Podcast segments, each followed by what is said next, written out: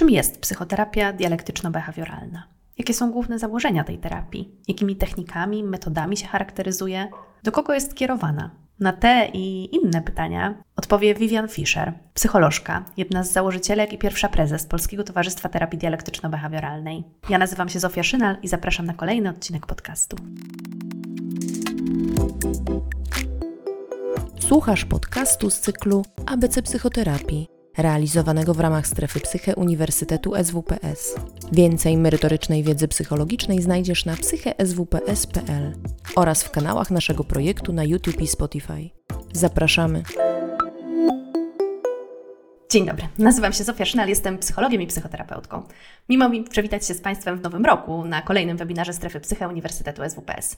Dziś w cyklu ABC Psychoterapii porozmawiamy na temat terapii dialektyczno-behawioralnej, a moim i Państwa gościem będzie Vivian Fischer, psycholożka, jedna z założycielek i pierwsza prezes Polskiego Towarzystwa Terapii Dialektyczno-Behawioralnej, wykładowczyni na studiach podyplomowych Uważność i Współczucie na Uniwersytecie SWPS w Warszawie. Tak, dzień dobry, bardzo miło mi Państwa wszystkich. Właściwie to jestem z ludźmi na ty, więc bardzo miło mi Was powitać e, i mam wielką przyjemność, że mogę Wam opowiedzieć o tym, co mnie naprawdę pasjonuje, czyli o terapii e, właśnie DBT dialektyczno-behawioralnej, która jest moją absolutną pasją, e, więc mam nadzieję, że coś ciekawego Wam opowiem. Z pewnością. Jeszcze zanim zaczniemy, to standardowo przypomnę, e, że macie Państwo możliwość zadawania pytań, e, do czego serdecznie zachęcam. Jest to niebywała okazja e, do takiego aktywnego włączenia się w tę naszą rozmowę. Postaram się jak najwięcej z tych pytań przekazać Vivian no i, i, i uzyskać jakoś dla Państwa jak najwięcej odpowiedzi. No ale zaczniemy od takiego bardzo ogólnego pytania, bo, bo, bo jakoś zaczynając powiedziałaś o terapii DBT. Ja już ją rozwinęłam jakoś we wstępie. Czy możesz wytłumaczyć ten skrót i powiedzieć, co oznaczają te litery? DBT to Dialectical Behavior Therapy, czyli tak jak mamy Cognitive Behavior Therapy, czyli CBT w skrócie, e, terapia poznawczo-behawioralna. Tak tutaj mamy terapię dialektyczno-behawioralną, która jest jedną z terapii trzeciej fali. Marshall Linehan razem ze Stevenem Hayesem pracowali drzwi w drzwi tak naprawdę w jednym e, uniwersytecie e, Waszyngtona i tam rozwijali te nowe podejścia poznawczo-behawioralne, bo uznawali, że te, które powstały są być może niewystarczające albo niekompletne, e, tak ogólnie, a może dla osób współczesnych.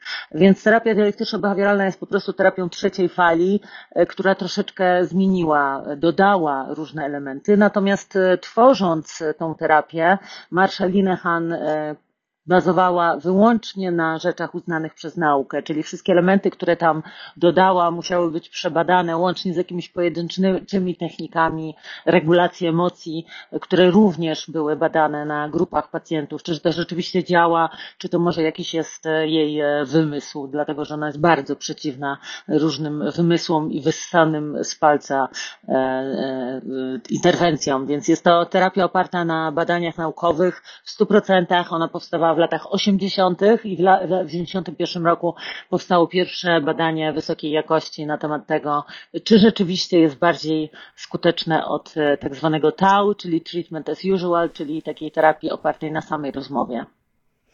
No właśnie, a na czym oparta jest terapia dialektyczno-behawioralna? Och, ono ma tak wiele elementów, e, że tutaj godzinę mogłabym mówić na sam, o, sam, o samym tym.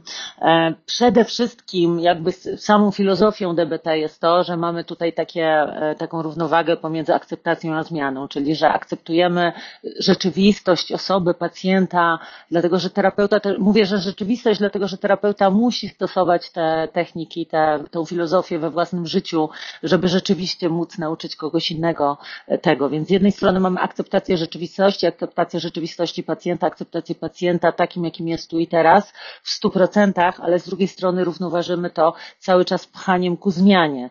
A stało się to tak, że pracując właśnie w tymże laboratorium Marshalina Han, która sama, e, to jest myślę też ciekawe, przeszła e, ogromne cierpienie i była hospitalizowana dwa lata, e, sama siebie wstecznie zdiagnozowała jako osobę z zaburzeniem z pogranicza.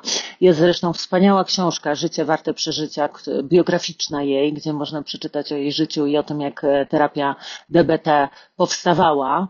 Natomiast ona, kiedy już zaczęła praktykę, poprosiła, przyślijcie mi najbardziej um, osoby z największą ilością problemów do mnie. No i okazywało się, że zwykle były to pacjentki z tendencjami samobójczymi. Jeszcze wtedy ona nie wiedziała, że to są osoby z borderline, tego dowiedziała się później i zaczęła e, jakby pomagać im, leczyć je, jeśli można tak powiedzieć, e, metodami uznanymi przez naukę wtedy. Ona była zagorzałą behawiorystką, no więc to była terapia terapia poznawczo-behawioralna i po prostu ciśniemy zmiana myślenia, zmiana myślenia, zmiana myślenia.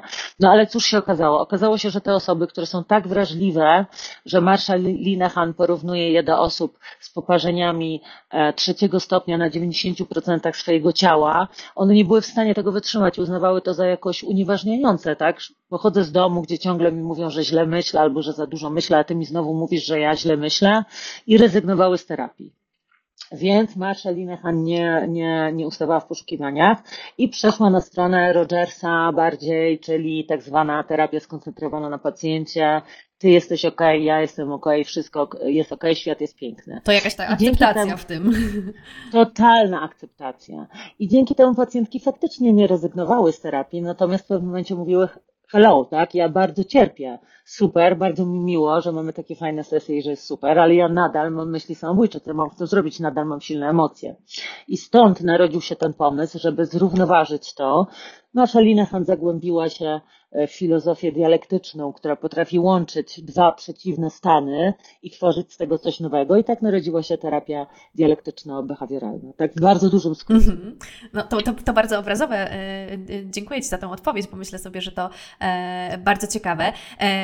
Czyli możemy powiedzieć, że e, użyłaś takiego sformułowania, że terapia dialektyczno-behawioralna to jest terapia trzeciej fali, e, to znaczy trzeciej fali terapii poznawczo-behawioralnych, wywodzi się jakoś z terapii poznawczo-behawioralnych, e, bazuje w jakiś sposób w związku z tym na terapii poznawczo-behawioralnej, czy całkowicie odrzuca to, co w klasycznym cebecie? Absolutnie nie odrzuca, raczej buduje na tym, tak? Bo tam mamy, aczkolwiek bardziej skupia się na tych elementach behawioralnych, czyli mamy taką ekspozycję, być może nie klasyczną, tylko bardziej nieformalną, że eksponujemy się na te, no bo tak naprawdę borderline można określić jako fobię emocji, własnych emocji, tak? Osoby mają tak silne emocje, że nie są w stanie ich znieść i w związku z tym robią różne niekorzystne bardzo dla siebie e, zachowania, takie jak samouszkodzenia, fantazje samobójcze, które dają ulgę, tak? W krótkim, to wszystko daje ulgę w krótkim terminie, używki różne, tak? To rzeczywiście tym osobom e, pomaga na chwilę, oczywiście później generując o wiele, o wiele więcej problemów, więc tutaj ta ekspozycja na emocje musi być, więc jest to technika e, stara jak świat, w, w, może nie jak świat, nie jak Freud, ale e, na pewno e, w CBC znana. Mamy też różne modyfikacje poznawcze, modyfikacje myślenia, aczkolwiek one są bardziej wprost mówione, tak? Tak jak w CBT robi się to delikatnie, ktoś ma dochodzić do tego, że te myśli modyfikuje, a tutaj bardzo często mówimy wprost, że słuchaj, to są mity, tak? To są mity, po prostu musisz, musisz te mity przepracować sobie, na przykład, że nie wiem, nie zasługuje na y, wsparcie, dajmy na to, taki mit interpersonalny przerabiamy na E, na interpersonalnych umiejętnościach, bo jeszcze są tam mhm. trening umiejętności, cztery moduły, to jeszcze pewnie będę o tak. tym mówić. No, no właśnie, bo to chyba I, jest I tam po prostu trzeba to zmieniać, tak? Tutaj nikt nie musi dochodzić do tego, bo tutaj uznajemy, że osoby, one nie mają wzorców, tak? Przychodzą do nas po prostu z niczym i nie możemy oczekiwać, że one tak ogólnie, tak? Że one wygenerują same nagle, bo one tego nie mają, one nie mają z czego tego wygenerować. Mhm. E, powiedziałaś o tym, że Marszalina Han pracowała nad znalezieniem skutecznej metody, e, aby pomóc e, pacjentkom z zaburzeniami osobowości typu borderline. Czy to znaczy, że ta terapia powstała właśnie jakoś, znaczy tak, tak, tak zrozumiałam, że ona powstała jakoś po to, żeby pomóc właśnie tej grupie pacjentów? Czy, czy na ten moment to jest terapia skierowana stricte do pacjentów z zaburzeniami osobowości typu borderline, czy może w ogóle z zaburzeniami osobowości? Dla kogo to jest terapia? To znaczy najpierw chodziło o tendencje samobójcze. Później Marszalina Han dowiedziała się dopiero, że jest coś takiego jak e, borderline personality disorder i wtedy rzeczywiście te pierwsze badania były przeprowadzone na osobach z borderline plus uzależnionych od e, twardych narkotyków. Później natomiast przebadano ja e, myślę, że w opisie może tego filmu podam link do tego, gdzie są najświeższe dane, gdzie, bo dlatego, że tych badań na temat skuteczności w różnych populacjach cały czas powstają nowe, Pewnie. są to modyfikacje. Pomysł tak, są, są modyfikacje dla osób z ADHD, dlatego y, dla osób starszych z depresją, no po prostu przeróżne. Ja osobiście uważam, i jest zresztą taka książka, że te umiejętności powinny być uczone w szkole, bo to są naprawdę jakieś podstawowe rzeczy, które każdy człowiek powinien, każdy powinien wiedzieć, jak wyregulować złość, tak? Jak działają relacje, jak, jak dbać o równowagę w relacjach, a podstawą tego wszystkiego z kolei jest uważność, tak? W tym ciągle szybciej pędzącym świecie, tym bardziej jest ona nam potrzebna, więc ja osobiście uważam, może nie terapia indywidualna, natomiast ta grupowa, ten trening umiejętności, trudno mi sobie wyobrazić osoby, która by nie skorzystała na tych umiejętnościach, które zresztą są uważane za ważniejsze od terapii indywidualnej. Natomiast terapia indywidualna, no to myślę, że tak, zaburzenia osobowości, pewnie nie wszystkie. E, trzymałabym się tego, co mówi nauka, czyli sprawdziłabym właśnie, jakie są najnowsze badania. E, na pewno borderline, na pewno osoby z ADHD, na pewno wszystkie osoby impulsywne, już te osoby bardziej w takie over control, czyli takie z nadmiarem kontroli, jak anoreksja, też są modyfikacje, tak? Jest RODI, BT, więc jakby dla bulimi na przykład i napadów obiadania się też jest książka z troszeczkę zmodyfikowanym DBT, ale jakby core, samo jakby sedno tej terapii pozostaje takie samo. Są tam tylko jakby pewne zmiany, dodatki i tak dalej. Mhm. No wydaje mi się, ja coś wiem o, o terapii dialektyczno-behawioralnej, dlatego też wiem jakoś o co zapytać że, i wydaje mi się, że ważne dla jakoś tutaj rozumienia tego, o czym my rozmawiamy, jest chyba właśnie troszkę to, o czym już wspomniałaś, czyli trochę powiedzenie, jaką strukturę ma ta terapia, bo ona jest troszkę inna w swojej strukturze od różnego rodzaju terapii, o których tutaj w ramach tego cyklu rozmawiamy. E, wspomniałaś o tym, że no, no jest taki mm, takie coś jak trening umiejętności, jest też terapia indywidualna. E, wiem też z, z, z Twojego opisu, że, no, że stworzyłaś taką grupę właśnie, która pozwala w ogóle na pracę terapią dialektyczno-behawioralną. E, te podręczniki do terapii dialektyczno-behawioralnej, które, które mamy, no, zakładają pewien bardzo konkretny proces, prawda? E, jak wygląda taki proces? Jakby tak książkowo, to jak miałaby być zorganizowana taka terapia? No ja jeden podręcznik, nawet taki, który był e, w Open Accessie, czyli że każdy może go e, dostać, nawet zdołałam przetłumaczyć i udostępnić na blogu dla ludzi, którzy nie mają dostępu do terapii z różnych względów albo nie są w stanie z niej skorzystać, więc takie podstawowe umiejętności DBT można sobie tam z tego podręcznika wziąć i zresztą one są cały czas opisywane na blogu. Natomiast jeżeli chodzi o terapię DBT taką klasyczną, no to mamy tak, terapię indywidualną, która jest raz w tygodniu, trening umiejętności, który składa się z czterech modułów różnych, jakby tematycznych, tak? Mamy tam uważność, która jest fundamentem wszystkiego, jakby, od której nie uciekniemy. Ja wiem, że dla osoby z ADHD albo dla osoby impulsywnej to najgorsze słyszenie słowa, to jest po prostu masakra i ja sama wiem, że dawno temu e, bardzo chciałam e, ćwiczyć uważność, ale wydawało mi się, że jak usiądę na chwilę, zatrzymam się, to po prostu pęknie mi mózg. Tak się nie stało na szczęście i okazało się, że e, tą uważność można ćwiczyć w w miarę prosto tak naprawdę i że bardziej są to nasze przekonania. Więc fundamentem jest uważność, zawsze uważność.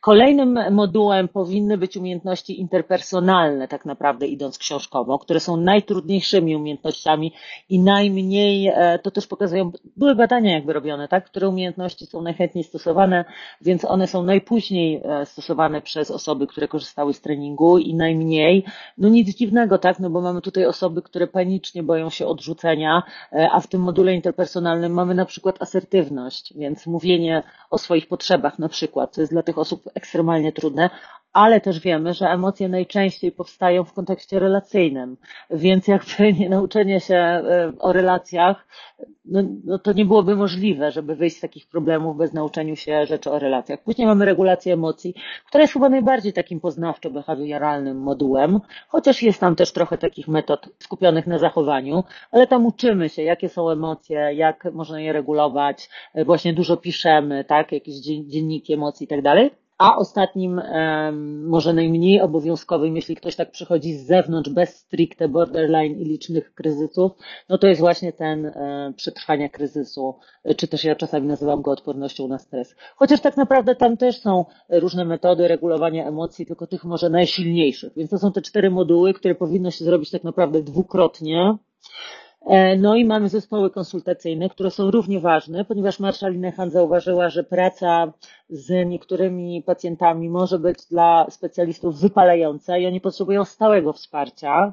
E, natomiast no, te zespoły konsultacyjne, teraz wyszła książka zresztą po polsku o zespołach konsultacyjnych, myślę, że też jest bardzo ciekawa, e, ponieważ tam troszeczkę inaczej się podchodzi. To nie jest tak, że tam się omawia pacjentów, tylko bardziej omawia się terapeutów i ich problemy z na przykład, nie wiem, udzieleniem wsparcia albo z brakiem pomysłu, więc to też jest myślę, że e, nowatorskie zupełnie podejście. Czyli coś zapomniałam, bo wiem, że są cztery rzeczy. Jest indywidualna, grupowa, zespoły konsultacyjne i A, oczywiście coaching telefoniczny, no jasne. Coaching telefoniczny jest bardzo ważny. Chodzi o to, że pacjenci mogą dzwonić w sytuacji kryzysu, zanim zastosują jakieś zachowanie niekorzystne, tak? Czyli osoba, zanim na przykład chce się samo uszkodzić w jakiś sposób, dzwoni do terapeuty po to, żeby wyregulować swoje emocje. Czyli nie jest to dodatkowa terapia, nie są to rozmowy o tym, że e, mój chłopak na mnie nakrzyczał i coś tam, coś tam, albo że e, świat jest straszny i to mu się nie podoba, tylko są to, jakby porównuje się to do takiego trenera, e, który idzie ze swoją drużyną na boisko piłki nożnej i jest tam wtedy, kiedy dzieje się trudność. Mm, więc jest to bardzo określone. Terapeuci często się boją terapii DBT, no bo boją się właśnie, że pacjenci będą dzwonić i dzwonić i dzwonić o każdej porze dnia i nocy, a badania pokazują, że jest wręcz odwrotnie, że ci e, terapeuci, którzy nie pozwalają do siebie dzwonić, mają więcej telefonów, podobno, według tych badań, niż terapeuci DBT, którzy są otwarci i którzy jakby mają bardzo określony cel w tych telefonach. Mhm. To wydaje się być, e, no, z jednej strony oczywiście bardzo takie rozbudowane i ciekawe i korzystne dla pacjenta, ale myślę sobie jakoś zaraz o drugiej stronie, że to musi być bardzo drogie, bardzo trudne w organizacji, e, no i też bardzo wymagające. Czy to ta sama osoba prowadzi trening umiejętności i terapię indywidualną? Tam się pracuje chyba w zespole, prawda? Więcej osób pracuje z jednym pacjentem. Teoretycznie tam, gdzie na NFZ to jest prowadzone, nie wiem gdzie w Polsce to jest prowadzone no na NFZ, czy szczerze mówiąc, czy w ogóle. E, chyba były takie próby w Krakowie, z tego co wiem, nie wiem czy to się utrzymało. Jak byłam na stażu w Niemczech, to tam e, oczywiście różne osoby prowadzą terapię indywidualną, różne okay. osoby e, terapię trening. grupową, tak, e, trening, dokładnie, trening umiejętności. E, jeszcze często też pielęgniarki są na przykład przeszkolone, żeby odbierać te telefony, a zresztą tam to się akurat odbywało też e, w oddziale Właśnie, bo tak sobie myślę, że w ramach oddziału dziennego to jeszcze jest jakoś do zorganizowania, ale w gabinecie tak, tak to trudno. Jest to do zorganizowania w gabinecie. E, ja zaczynałam sama, czyli na samym początku nie miałam tego zespołu konsultacyjnego, bo się po prostu uparłam. E, zresztą są też e, książki, nawet kursy dla terapeutów, którzy chcą sami okay. to prowadzić. Czyli jest taka wersja, jakaś modyfikacja, tak? Tak. Zresztą teraz Towarzystwo, Polskie Towarzystwo Terapii Dialektyczno-Behawioralnej działa naprawdę niesamowicie prężnie.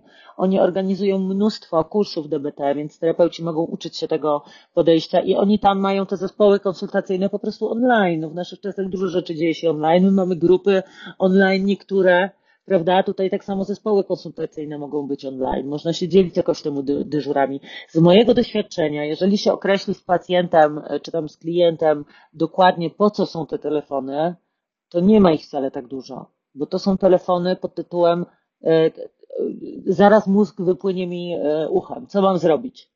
idź do łazienki, zrób zimną wodę, zanurz twarz w zimnej wodzie, tak? To jest regulacja emocji, to jest ciężka praca osoby zwykle najczęściej już wiedzą, co mają zrobić, zanim zadzwonią. Natomiast ta możliwość zadzwonienia e, daje im często takie poczucie, e, no, że kurczę, ktoś tam jest.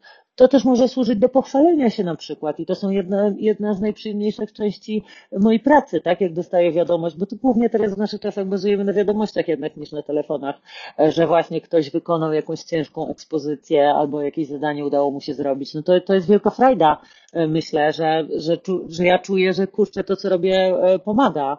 Nie? Więc e, jakby jest określony protokół na te telefony. To nie są telefony, które się rozciągają na e, cały czas prywatny terapeuty. To zresztą byłoby no, no, no niemożliwe, prawda? Ani organizacyjnie, ani czasowo, ani psychicznie. Mhm. Chciałabym zadać kilka pytań z czatu, bo w międzyczasie, kiedy, kiedy odpowiadałaś na moje pytania, to tutaj się mm, pojawiło sporo pytań. No i one dotyczą takich trzech aspektów. E, jeden to jest jakiś e, taki, e, myślę, no bardzo na czasie, biorąc pod uwagę, co się teraz dzieje. Dotyczy terapii ADHD. Czy mogłabyś powiedzieć trochę więcej, jak wygląda taka terapia DBT skierowana do osób z ADHD? Czym ona się różni od tej terapii dla osób z zaburzeniami osobowości typu borderline? No, jeżeli chodzi o trening grupowy, to aż tak bardzo się nie różni, tak? Bo to jest po prostu protokół, który został, niestety mam słabą bardzo pamięć, to E, nazwisk i w tej chwili mam na końcu mózgu e, nazwisko tej osoby, która w Niemczech się tym zajmuje, ale zostały przeprowadzone chyba dwa albo trzy badania na temat skuteczności tego protokołu i tam nam, tak naprawdę jest tam ze cztery zajęcia takie typowo cebetowe, jak prowadzenie kalendarza, lista zadań, ustalanie priorytetów, plus reszta to są po prostu umiejętności DBT, dlatego że te objawy ADHD i borderline bardzo na siebie zachodzą. Tam też jest często dysregulacja emocji, jest oczywiście impulsywność, więc e, no to jest podobne. Niestety w psychologii jest tak, to, no to jest dramatyczna jakaś sytuacja, tak, że jakby lecz się tym, czym się strułeś, czyli osoba z ADHD, która jest totalnie zdezorganizowana, nagle jako zadanie dostaje e, organizować się, tak. Osoba z depresją, która jest przykuta do łóżka, ma aktywizować się behawioralnie, czyli wychodzić z tego łóżka. Osoba, która panicznie się boi e, przemawiania publicznego, ja również wciąż jeszcze troszkę z tym walczę, musi po prostu przemawiać publicznie, żeby pokonać ten lęk, więc no nie mamy innych metod. Ja bym bardzo chciała. Oczywiście leki często mogą pomóc, bardzo. Niektórym osobom pomagają bardzo i super. Nie, natomiast w większości ja czasami czytam komentarze na blogu, że o, ale poradnik ADHD, no jak to zrobić? Tak, ja się zgadzam. To są bardzo ciężkie rzeczy do przeprowadzenia.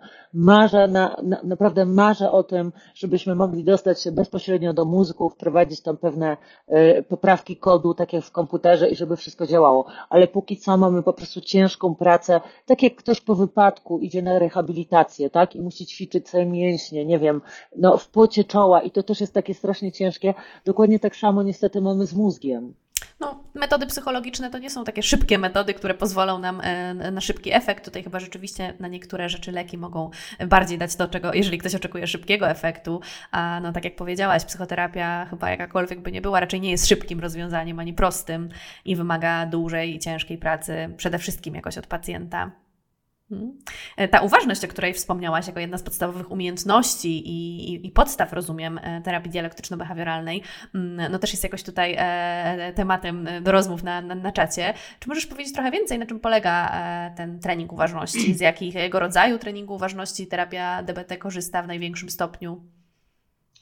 No, terapia DBT jest tak naprawdę pierwszą psychoterapią, która miała w sobie e, uważność e, i ma dosyć ciekawe moim zdaniem podejście do uważności. Jeśli chcecie, to możecie zobaczyć na YouTubie cały mój filmik poświęcony, rozło gdzie rozłożyłam na czynniki pierwsze, dlatego że uważność została tam e, jakby podzielona w pod umiejętności. Masza Linehan wydaje mi się, że dosyć perfekcjonistycznie podeszła do tematu, dlatego że była zarówno w klasztorze chrześcijańskim, gdzie uczyła się medytacji, zarówno w klasztorze Zen i jeszcze w paru innych miejscach, gdzie po prostu próbowała zgłębić to, e, te duchowe tak naprawdę praktyki wschodnie i zamienić je w taki sposób, żeby, e, żeby one już nie były duchowymi praktykami, bo przecież nie chodzi nam o to, żeby lewitować czy osiągnąć e, nirwanę, tak, nirwanę na naszych treningach, tylko chodzi nam o to, żeby odzyskać po prostu kontrolę nad umysłem. I w DBT uważność została podzielona na wiele podumiejętności. Mamy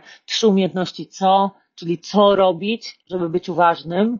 Mogę sobie powiedzieć, że teraz od 17 do 17.30 będę ćwiczyć umiejętność uważności co numer jeden, czyli na przykład nieocenianie. Tak? To jest jedna z umiejętności. Wiemy, że oceny, krytyka dodają paliwa do emocji. W związku z tym, jeśli ktoś chce opanować swoje emocje, a przychodzą osoby, które strasznie cierpią z powodu emocji, mają ogromną motywację, żeby te emocje jakoś opanować, no to na przykład trzeba nauczyć się nieoceniania. Widzę, że już tu zrobiłam pomyłkę, bo jest to tak naprawdę umiejętność jak. Więc wracam od nowa. Mamy trzy umiejętności co i trzy umiejętności jak. Umiejętności co to jest co robić, żeby ćwiczyć uważność. I tutaj mamy obserwowanie, opisywanie i uczestniczenie. E, I trzy umiejętności jak, czyli jak być uważnym, jak uważnie żyć i to należałoby robić cały czas, po prostu przez całe życie. Oczywiście, że to e, jest łatwiejsze, kiedy siedzi się e, gdzieś na szczycie góry i nie ma nikogo i zapuszczamy sobie tylko brodę i żywimy się światłem. Natomiast no taki byłby cel, tak, że takie miałoby być uważne życie i tutaj mamy właśnie nieocenianie, uczestniczenie, już zaczynam się naprawdę mylić. Mamy nieocenianie, więc proszę nie oceniajcie mnie. Bycie tu i teraz. I trzecią rzecz, może ty mi podpowiesz, bo ja właśnie mam wygaszacz ekranu, mi się włączył. Jak się przypomni, to, to, na pewno dodamy, tak, ale rozumiem, że możemy odesłać. Ale wrócę, wrócę do umiejętności co? Gdzie jest obserwowanie, gdzie patrzymy z boku e, na różne rzeczy. Mamy opisywanie, e, gdzie nazywamy to, co widzimy i na przykład dla osób, które chcą się uziemić, e, nie wiem, czy słyszeliście kiedyś o tym, że są osoby, które totalnie odlatują w pewnym momencie w swoim życiu, mają poczucie na przykład derealizacji albo, że grają w filmie, no różne takie dziwne, bardzo nieprzyjemne doznania. Jest takie bardzo fajne ćwiczenie 5, 4, 3, 2, 1. Myślę, że znane wielu osobom i to by było właśnie opisywanie, czyli nazwij pięć rzeczy, które widzisz, cztery, które słyszysz, trzy, które czujesz i tak dalej. Nie? Czyli to było opisywanie, ale opisywanie przydaje się też później się okazuje w relacjach, gdzie uczymy się opisywać swoje emocje i opisywać to, co dzieje się faktycznie, a nie nasze jakieś właśnie oceny, no bo też uczymy się nieoceniania.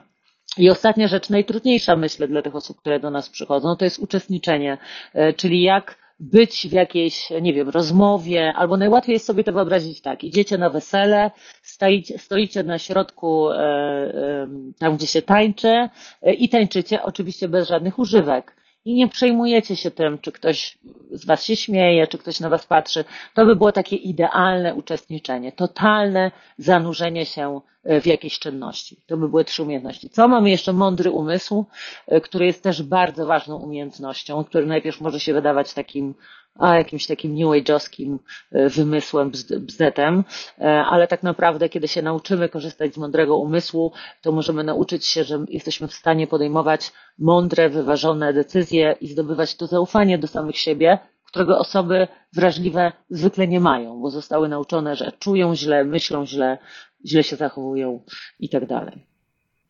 Dziękuję. Mm, co można zrobić, e, żeby zostać takim terapeutą DBT? Jak to wygląda? E, e, wspomniałaś o tym, że prężnie działa towarzystwo, że, że wiele informacji publikuje, wiele badań. No, no, no, no chciałabym się dowiedzieć więcej i widzę, że nie tylko ja, że tutaj jakoś również uczestnicy naszego spotkania, o tym, w jaki sposób można zostać terapeutą DBT, ale właśnie też co dalej, to znaczy, czy, jak, jak pracować, jak, jak trafić do takiego zespołu, czy, czy, czy jest wiele takich miejsc w Polsce, gdzie, gdzie można pracować jakoś no, zgodnie ze sztuką, jak rozumiem. Słuchajcie, o takie rzeczy musicie pytać się w towarzystwie DBT, dlatego że ja nie, nie jestem na bieżąco, e, ja tylko byłam przy samym tworzeniu tego towarzystwa. W tej chwili oni robią po prostu wspaniałe i cudowne rzeczy, także na pewno e, są w stanie Wam odpowiedzieć, jaka dokładnie jest ścieżka. Wiem, że organizują bardzo zaawansowane kursy, które na pewno pozwalają robić to zgodnie ze sztuką. Wiem też na pewno, że są zespoły konsultacyjne właśnie online, więc nawet jeśli ktoś ma prywatną praktykę e, i działa sam, no to może właśnie w tym zespole zespole konsultacyjnym działać online. Grupę również można zrobić online. Ja e, jestem bardzo za tym, żeby działać na żywo e, terapeutycznie. Widzę teraz ze smutkiem to obserwuję, że dużo terapeutów zaczęło e, przyjmować tylko online. Według mnie no, ten czas, ja pamiętam nawet jak byłam na takiej konferencji już dawno temu cebetowej, gdzie były pokazywane e, badania, e, jak super są e, interwencje internetowe, same interwencje internetowe, jakie są świetne, jakie są skuteczne. Natomiast to było przed COVID-em i myślę sobie, że po COVID-zie no ja zobaczyłam naprawdę ogromny regres u wielu osób i, i problemy psychologiczne, psychiczne u osób, które tych problemów nie miały przez to, że straciły kontakt z ludźmi, przez to, że przestały wychodzić z domu, więc dla mnie ta, ta praca na żywo jest kluczowa. Ja sobie nie wyobrażam e, i zawsze po prostu no można powiedzieć, że zmuszam wręcz e, swoich pacjentów, żeby przychodzili na żywo, jeśli tylko mogą, ale oczywiście, że jeśli ktoś nie ma DBT w swoim mieście, tak, i miałby dojeżdżać 400 kilometrów, no to yy, nie dajmy się zwariować, więc i tak samo z grupą, tak, mamy grupy na żywo, mamy w tej chwili dwie, ja prowadzę dwie, dwie grupy na żywo, jedną online, nie, wiadomo, że ta online, zresztą ta online yy, działa wspaniale i ci ludzie też się wspierają yy, poza spotkaniami, zresztą w ogóle te, no ja kocham te grupy, po prostu kocham prowadzenie tych grup, teraz miałam przerwę trzy tygodnie, już się nie mogę doczekać za tydzień, jak ta grupa będzie, więc e, chyba nie odpowiedziałam na Twoje pytanie, ale. Nie, no moje pytanie dotyczyło tego, jaka jest ścieżka, i, i tutaj nie chodzi jakoś szczegółowo o, o szkolenie, tylko e, czy to jest tak, że trzeba najpierw, nie wiem, skończyć terapię, e, szkolenie z terapii poznawczo-behawioralnej, uzyskać certyfikat i dopiero w później można starać się, e, jest jakieś dodatkowe szkolenie z terapii dialektyczno-behawioralnej. Musicie, tego trzeba się dowiedzieć okay. PTDBT. Tak? Oni tam wiedzą, bo, dlatego że oni organizują teraz te, te, nawet tam są chyba dwuletnie takie kursy DBT, więc super. Przez dwa lata jest cały czas superwizja i to oni stawiają wymagania. Z tego co ja wiem, ostatnio nie było takiego wymagania, żeby mieć skończone CBT. Może było jakieś wymaganie, żeby zacząć tą szkołę, ale nie jestem pewna, naprawdę. Dowiedzcie się od nich, e, oni na pewno Wam chętnie odpowiedzą. Dobra, to wszystkie te pytania, które, e, które dotyczą jakoś tej ścieżki e, rozwoju, to odsyłamy tutaj do towarzystwa. No a, wracając jakoś do tego, jak to wygląda w Polsce, jak jest zorganizowane, no to nawet jeśli mogłabyś zacząć jakoś od swojej pracy, powiedziałeś, że prowadzisz treningi umiejętności, trzy grupy i terapię indywidualną. Ale czy ci pacjenci, którzy są w Twojej terapii indywidualnej, są u kogoś innego na tych treningach? Nie, nie. U nas niestety tak wyszło, że jednak ludzie generalnie boją się grup i wcale im się nie dziwię, dlatego że grupy E, na przykład w szpitalach, no to te grupy często bazują na takiej informacji zwrotnej, która jest niekontrolowana też przez nikogo. No i dla osoby wrażliwej, e, no wszelka uwaga, czasami nawet niewinna być może się, może się wydawać, może być tak strasznie bolesna, że nie jest w stanie tego wytrzymać. Więc myślę, że grupy z tego powodu złą sławą się też cieszą tak ogólnie, to raz. Tak, w ogóle. Dwa, że, że w naszych czasach naprawdę mnóstwo ludzi y, ma lęk społeczny. Epidemia samotności szerzy się w tempie światła przez internet. Młodzież tworzy relacje y, internetowo, a to naprawdę nie jest to samo, co y, rzeczywiście, jakby 300 tysięcy lat ewolucji, no, nie mogą się mylić, tak? Przez ten cały czas żyliśmy w małych grupach na sawannie, po 20-30 osób i do tego jesteśmy skonstruowani. Ja naprawdę chciałabym, żeby było inaczej. Ja tylko przekazuję te informacje. Mówię dla osób młodych, które często mówią, ale jak to? Ja mam relacje przez internet, to jest to samo. No niestety nie jest. No, nasz mózg jest po prostu inaczej okablowany i nie jest, więc ludzie się boją też tych spotkań na żywo, więc jest wiele, wiele, szereg, szereg przeszkód.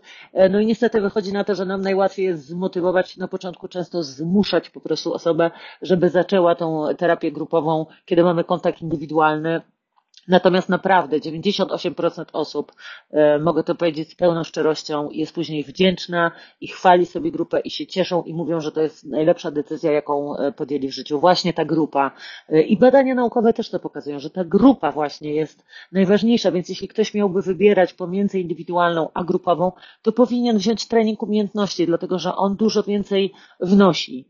No chyba, że są jakoś bardzo silne tendencje samobójcze, samouszkodzenia, no to wtedy nie da rady, tak? No musi być też to wsparcie indywidualne. Ale u wielu osób nie ma takiej potrzeby. Okej. Okay.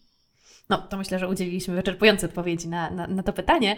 E, Powiedziałeś też o tym, dla kogo jest e, te, terapia dialektyczno-behawioralna, a czy masz taką wiedzę, dla kogo nie jest? To znaczy, czy są jakieś e, zaburzenia psychiczne albo coś co innego, co wyklucza być może wiek? Czy terapia e, dialektyczno-behawioralna na przykład u dzieci się sprawdza?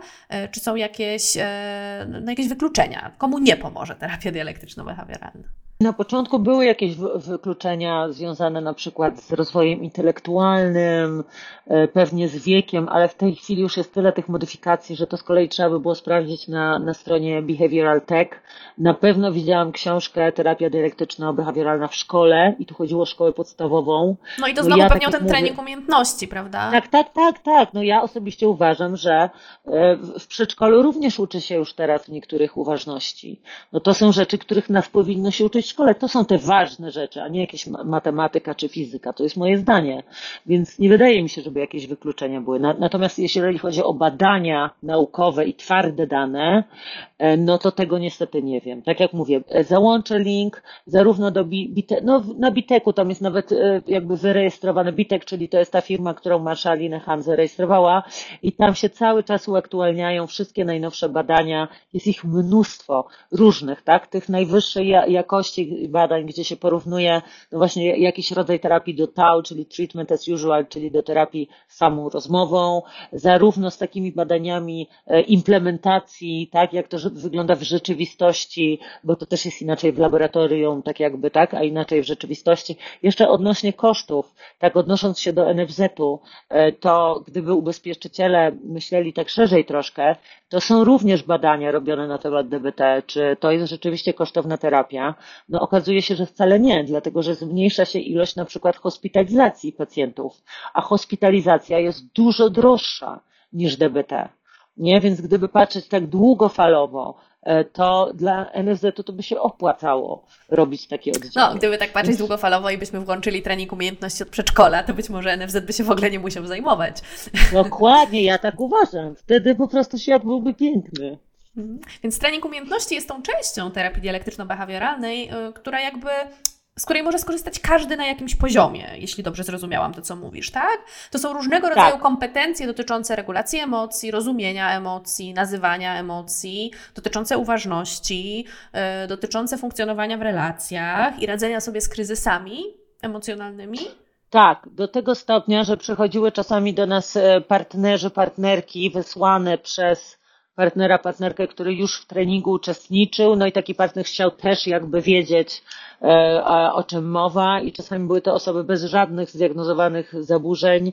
E, mało tego, zdarzyły się osoby, które miały treningi jakby biznesowe robione z asertywności, dajmy na to, e, i również mówiły, że to im bardzo dużo dało, że nie było, że w tych biznesowych treningach pewnych elementów nie było. Mówię teraz już tylko o interpersonalnych, konkretnie asertywności, że pewnych elementów brakowało i że po wprowadzeniu tego do zespołu w pracy bardzo wiele się zmieniło na, na lepsze.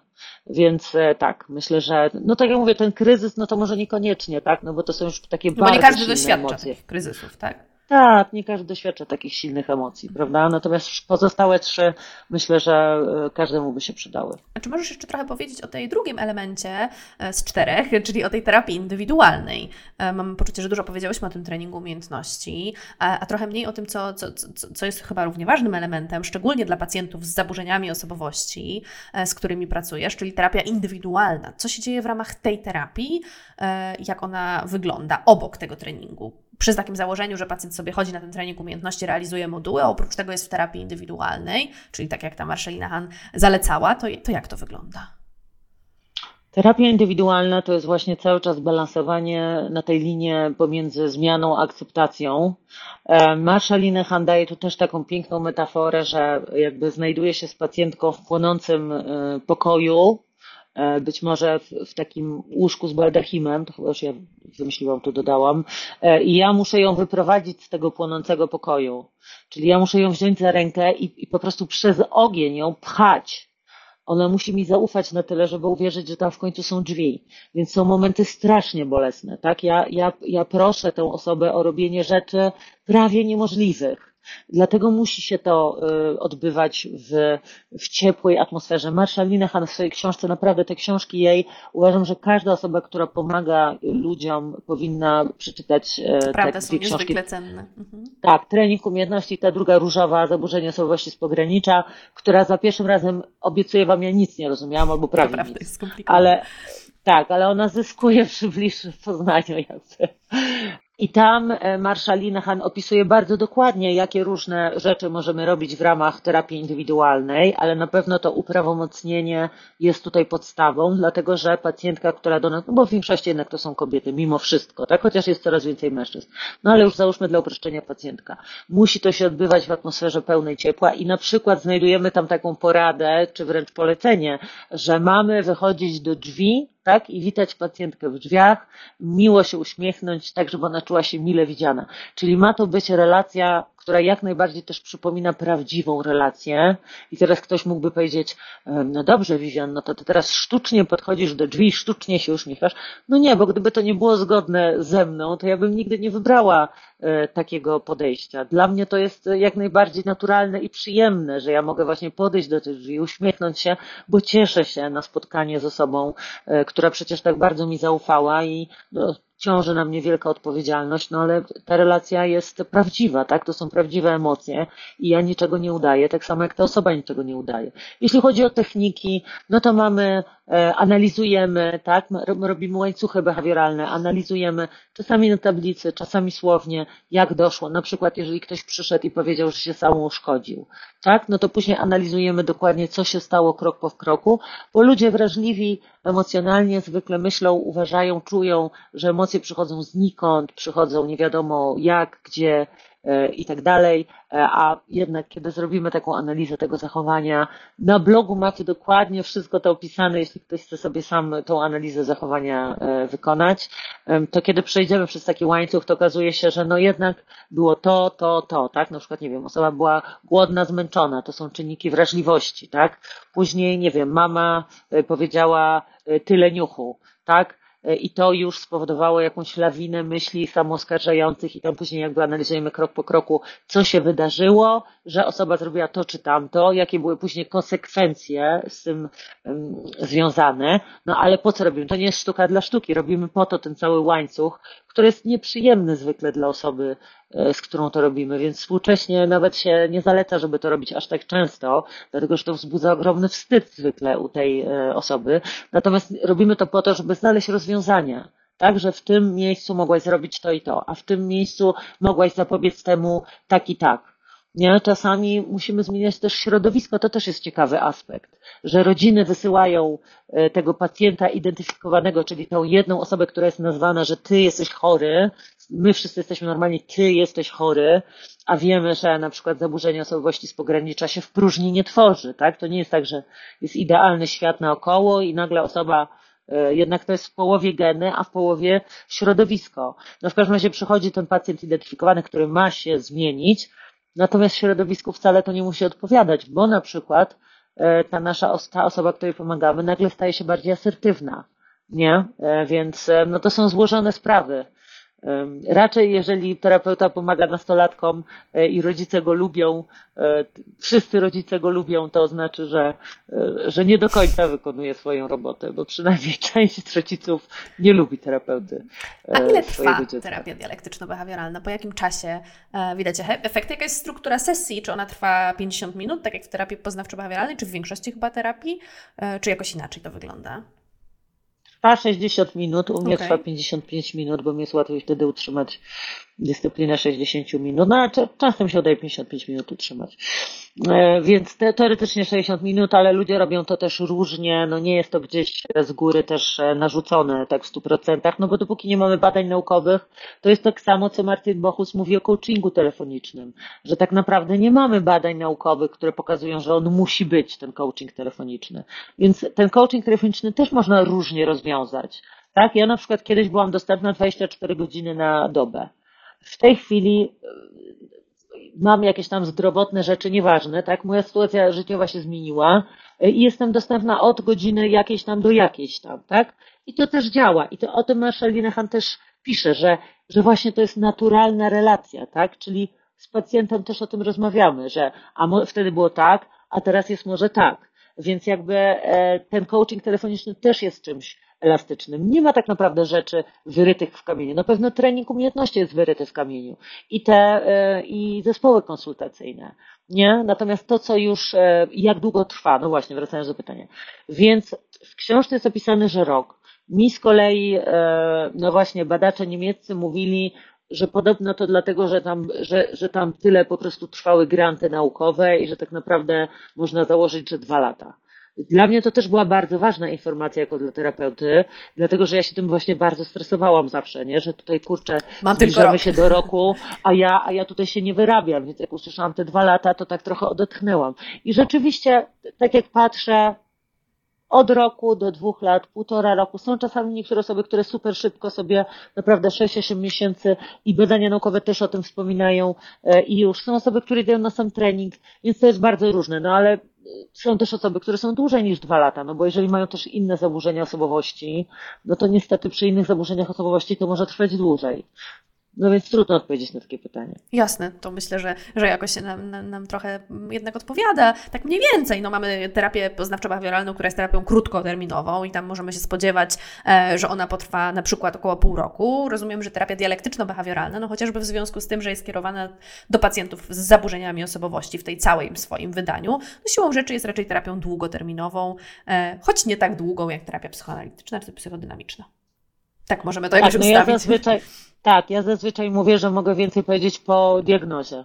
tak? Kiedy, kiedy mam pełen obraz, jakie są zaburzenia osobowości, bo zaburzenia osobowości chodzą parami, trójkami, czwórkami, tak? Taka osoba, która ma tylko borderline zdarza się naprawdę bardzo rzadko. I od tego będzie zależało często rokowania, tak? Jakie są dodatkowe, silna fobia społeczna, silna depresja, no i jakby tu może być dużo dodatkowych problemów i wtedy ewentualnie jestem w stanie ocenić, ile to będzie trwało, a czasami nie jestem w stanie ocenić, ile to będzie no trwało. Jasne, tak czasem się okazuje w trakcie trwania terapii, pojawiają się dodatkowe rzeczy, e, które gdzieś tam wychodzą w trakcie, więc myślę, że to, to, to jest wystarczająca odpowiedź na to pytanie. E, czy możesz powiedzieć jeszcze trochę o swoim blogu, bo, bo, bo, bo kilka razy wspomniałaś o tym, że, że na blogu możemy znaleźć różne informacje. E, no, no, czy możesz trochę więcej powiedzieć o nim, czego tam szukać? E, no bo zazwyczaj na koniec naszej rozmowy odsyłamy e, tutaj uczestników do literatury, do różnych miejsc, gdzie można trochę więcej się dowiedzieć. My na pewno odsyłamy do strony towarzystwa, jeśli ktoś chciałby prześledzić, w jaki sposób zostać terapeutą DBT i poczytać o naukowych różnego rodzaju publikacjach. Powiedziałaś już o książkach Marszeliny Han oraz o jej autobiografii czy biografii. Autobiografii. Autobiografii. No więc o książkach tak, ja, ja, ja, też, ja też podeślę e, później linki do tego, żeby, żeby można to było gdzieś tam wrzucić. Na blogu, no blog w zamierzeniu jest taki, żeby tam było jak najwięcej praktycznych umiejętności do zastosowania. Tak? Ja na przykład ostatnio zaczęłam taki cykl o uzależnieniach, tudzież zachowaniach impulsywnych, bo niektóre z tych umiejętności działają też na przykład w przypadku obiadania się e, i tam daję bardzo konkretne metody, na przykład metoda surfowania po impulsie, to jest taka metoda uważnościowa, tam jest od razu nagranie na Spotify'u. Jakby w zamyśle on jest taki, żeby osoba mogła sama spróbować chociaż poradzić sobie z problemem. E, I to jest jakby kwintesencja tego bloga. Oczywiście pojawiają się też takie artykuły, no nie wiem, na temat borderline, tak, który jest bardzo długi artykuł no, i porusza tam wiele elementów i tam akurat samopomocowych metod nie ma.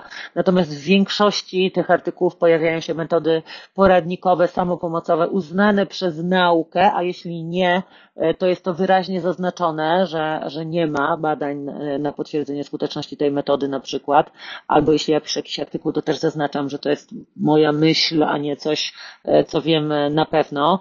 E, więc wiem też od osób, które czytają tego bloga i, i zostawiają komentarze bardzo miłe. Dziękuję Wam wszystkim czytelnikom, że dzięki blogowi byli w stanie poradzić sobie z różnymi problemami. Więc to jest e, moja wielka radość i duma i, i cieszę się, że, że coś takiego mogło powstać i No, są też historie borderline, więc jeśli któryś z słuchaczy chciałby opisać swoją historię, e, to przeczytajcie sobie artykuł Moja historia borderline. Tam jest kilka e, zasad, e, których pilnujemy w napisaniu takiej historii. Na przykład nie pisanie bardzo obrazowo o samouszkodzeniach, bo to jest zaraźliwe, tak? Mało kto wie o tym może, ale to są zaraźliwe zachowania.